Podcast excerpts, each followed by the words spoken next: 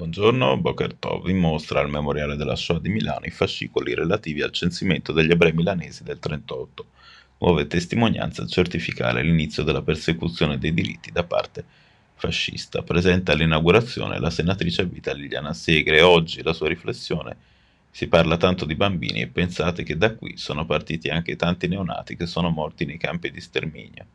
Eppure questo posto non è molto conosciuto, nemmeno i tassisti stanno che questa è piazza Safra e non via Ferrante a Porti. Da anni chiediamo senza risposta di avere un cartello in centrale.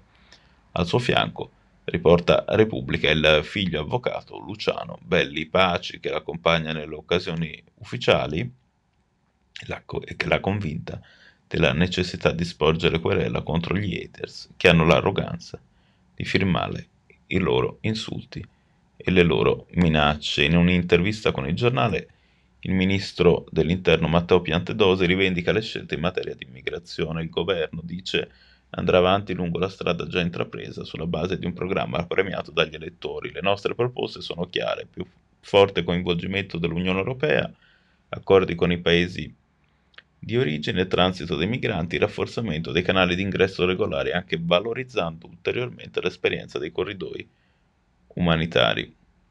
Mi puoi offendere in tutti i modi, ma l'etichetta di nostalgico no, così distruggi la reputazione di una persona. Sono le parole dell'attore Rico Montesano nel commentare con l'A D N Kronos la sua apparizione televisiva con maglia inneggiante alla decima M A S. La dichiarazione dell'artista è segnalata dal Libero.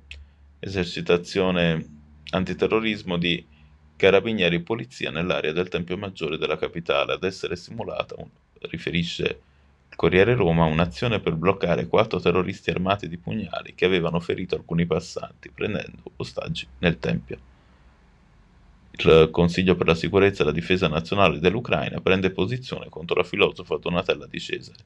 In un tweet si accusa la studiosa, spesso al centro di polemiche per le sue posizioni sul conflitto, di diffondere narrazioni identiche a quelle russe sui media occidentali.